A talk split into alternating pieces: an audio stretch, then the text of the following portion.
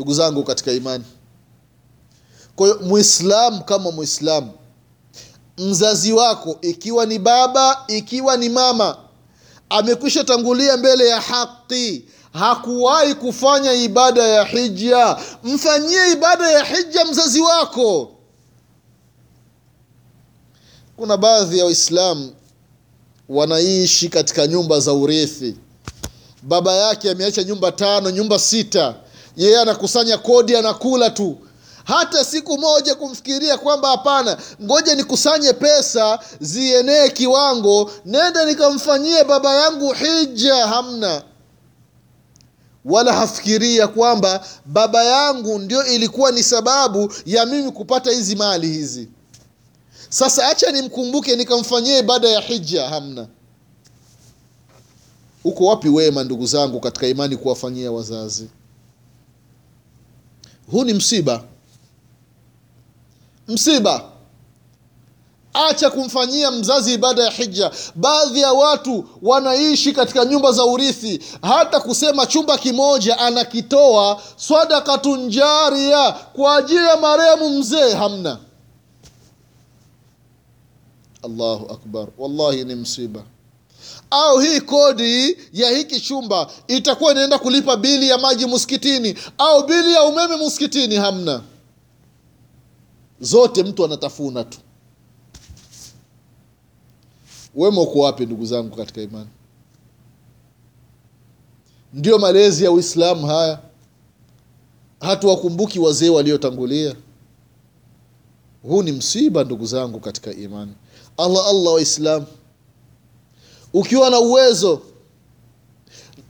na wewe mwenyewe umekwisha fanya ibada ya hija basi mfanyie ibada mzazi.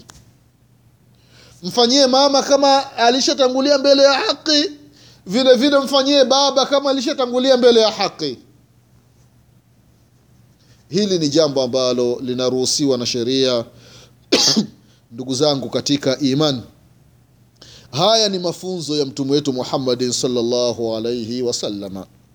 waislam ibada ya hija imefaradhishwa katika mwaka wa tisa sanatu tasia min alhijra mwaka wa tisa baada ya mtume wetu muhammadin sallallahu alaihi wasallama kutokea katika mji wa maka kuelekea katika mji wa Almadinatul Munawara. alipofika mwaka wa kwanza akakaa madina mwaka wa pili mwaka wa tatu mwaka wa nne wa tano wa sita wa saba wa nane mwaka wa tisa ndiyo hija inafaradhishwa ilipofaradhishwa hija ndugu zangu katika imani mtume wetu muhammadin salllahu alaihi wasalama akamteua ababakarin sidiqi radiallahu anhu aende makkata lmukarama kwa ajili ya kuwaongoza watu katika ibada ya hija. Kisha awatangazie waislamu ya kwamba mtume salllahu alaihi wasalama atafanya ibada sana alqadima mwakani ambao ni mwaka wa kumi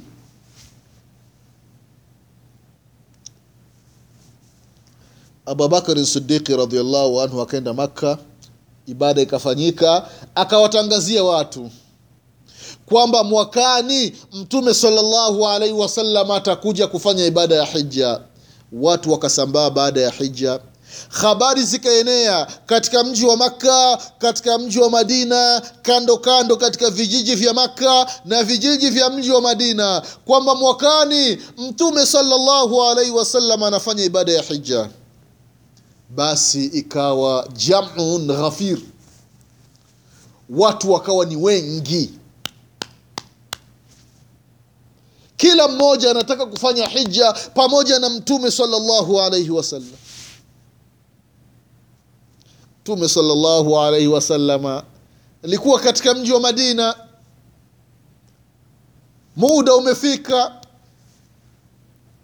kwa sababu hija waislamu ina miezi yake. Kama alivyosema mwenyezi mungu subhanahu wataala ndani ya qurani ya kwamba alhaju ashhuru maalumat hija ina miezi maalum. Kwa maana sio kila mwezi unaweza ukafanya hija hapana. Kuna miezi mtu anahirimia kufanya ibada ya hija. Mfano ni miezi mitatu.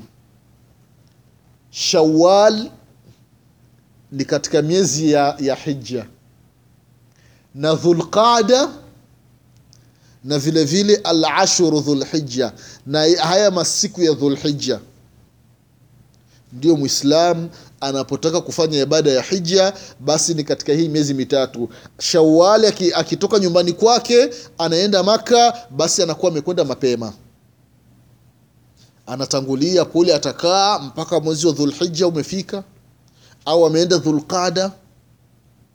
Akimaliza kufanya umra atasubiria hija na itapoingia mwezi wa dhulhija wenyewe mpaka ile siku maalum ya tarehe nane ndiyo anajiandaa na kufanya mambo ya hija ndugu zangu katika imani. Kwa hiyo mtume sallallahu alaihi wasallama kutokana na rehma zake rehma ya mtume salllahu alaihi wasallama kwa ummati wake akaanza kumwambia watu kumwambia abubakari sidiki radiallahu anhu watangaze ili watu wawe na taarifa ya kwamba mwakani mtume salllahu alaihi wasallama atafanya ibada ya hija habari zikaenea. Watu wakawa wengi. Hata ukiangalia katika baadhi ya vitabu vya sira wanaeleza ya kwamba waliohiji pamoja na mtume salllahu alaihi wasallama takriban watu laki moja na elfu ishirini. Watu wengi. Kipindi hicho wadakhala nnasu fi dini llahi afwaja. Watu wamekusha ingia katika dini ya mwenyezi mungu makundi kwa makundi. Mtume salllahu alaihi wasallam anawaambia kwamba khudhu anni manasikakum khudhu anni manasikakum. Khudhu anni manasikakum. Chukueni kutoka kwangu ibada yenu ya hija. Kwa maana mwislamu kama mwislamu ukitaka upatie katika hija yako ni lazima ufanye ibada ya hija kama alivyofundisha mtume wetu muhammad sallallahu alaihi wasallama ndugu zangu katika hujaji walumar wale wenye kufanya ibada ya hija na wale wenye kufanya ibada ya umra wafahamu ya kwamba wafdullah ni wageni wa mwenyezi mungu subhanahu wa taala. Daahum mwenyezi mungu amewaita fa, faajabuhu wakamwitikia mwenyezi mungu subhanahu wa mnada, mnada ambao mwenyezi mungu subhanahu wa taala alimwambia nabi ibrahimu alaihi salam asimame tu kwenye kilima aite watu njooni kufanya ibada ya hija. Katika vitabu ameandika nabiullahi ibrahimu alaihi salam anamwambia mwenyezi mungu subhanahu wa taala ya rabbi sauti yangu itafika ulimwengu mzima. Allah anamwambia wewe sema tu alaina lbalagh sisi tutaf, tutafikisha. Allahu akbar. Anaelezea wanachuoni yule ambaye atakayehiji sauti hile mwenyezi mungu aliitanua ikapenya mpaka mtu alikuwa bado ni mbegu. Katika uti wa mgongo wa mzazi wake sauti ikaingia. Sasa ukenda ukahiji umetekeleza ile sauti ile nidaa ule mnada mnadi wa nabiullahi ibrahimu alaihi salam alipoambiwa na mwenyezi mungu subhanahu wa taala ya kwamba waadhin fi nnasi bilhaji yatuka rijala waala kulli dhamir yatina min kulli fajin amik. Waadhin fi nnasi wewe sema tu. Sema ayuha nnas ina llaha kad farada alaikum lhaju fahuju basi ndiyo maneno aliyoyasema nabiullahi ibrahimu alaihi salam. Ayuha nnas enyi watu inna allaha kuhakika mwenyezi mungu subhanahu wa taala kad faradha alaikum lhaju amelazimisha amewajibisha amekwisha hukumu mwenyezi mungu ya kwamba hija ni lazima. Fahuju njooni mfanye ibada ya hija allah allah ndugu zangu katika imani mwislam upo na uwezo wallahi nenda ukafanya ibada ya hija. fanya ibada ya hija ukingali mzima Muislam.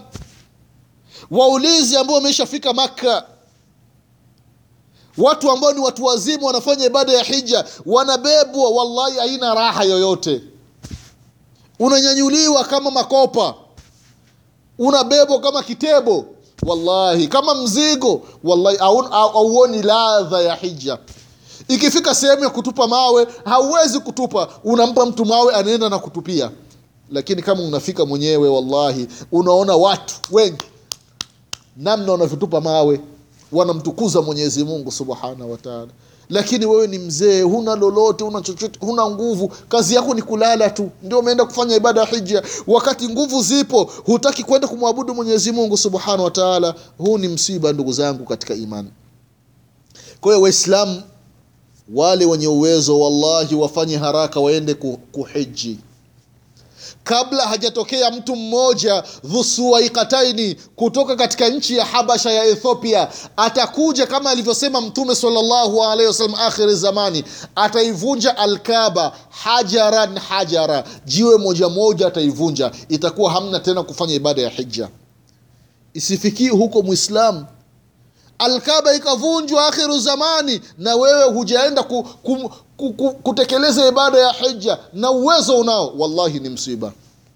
Wale wenye uwezo mwenyezi mungu subhanahu wa taala aweke wepesi waende kufanya ibada ya hija waache ubakhili wakamwabudu mwenyezi mungu subhanahu wa taala mwenyezi mungu atupe kila la kheri. Mwenyezi mungu atuepushe na kila shari. Mwenyezi mungu atusamee madhambi yetu. Mwenyezi mungu atufufue siku ya Kiyama. Tukiwa nyuma mtume muhammadin sallallahu alaihi wasalama kwa haya machache ndugu zangu katika imani ninasema subhanaka allahumma bihamdik.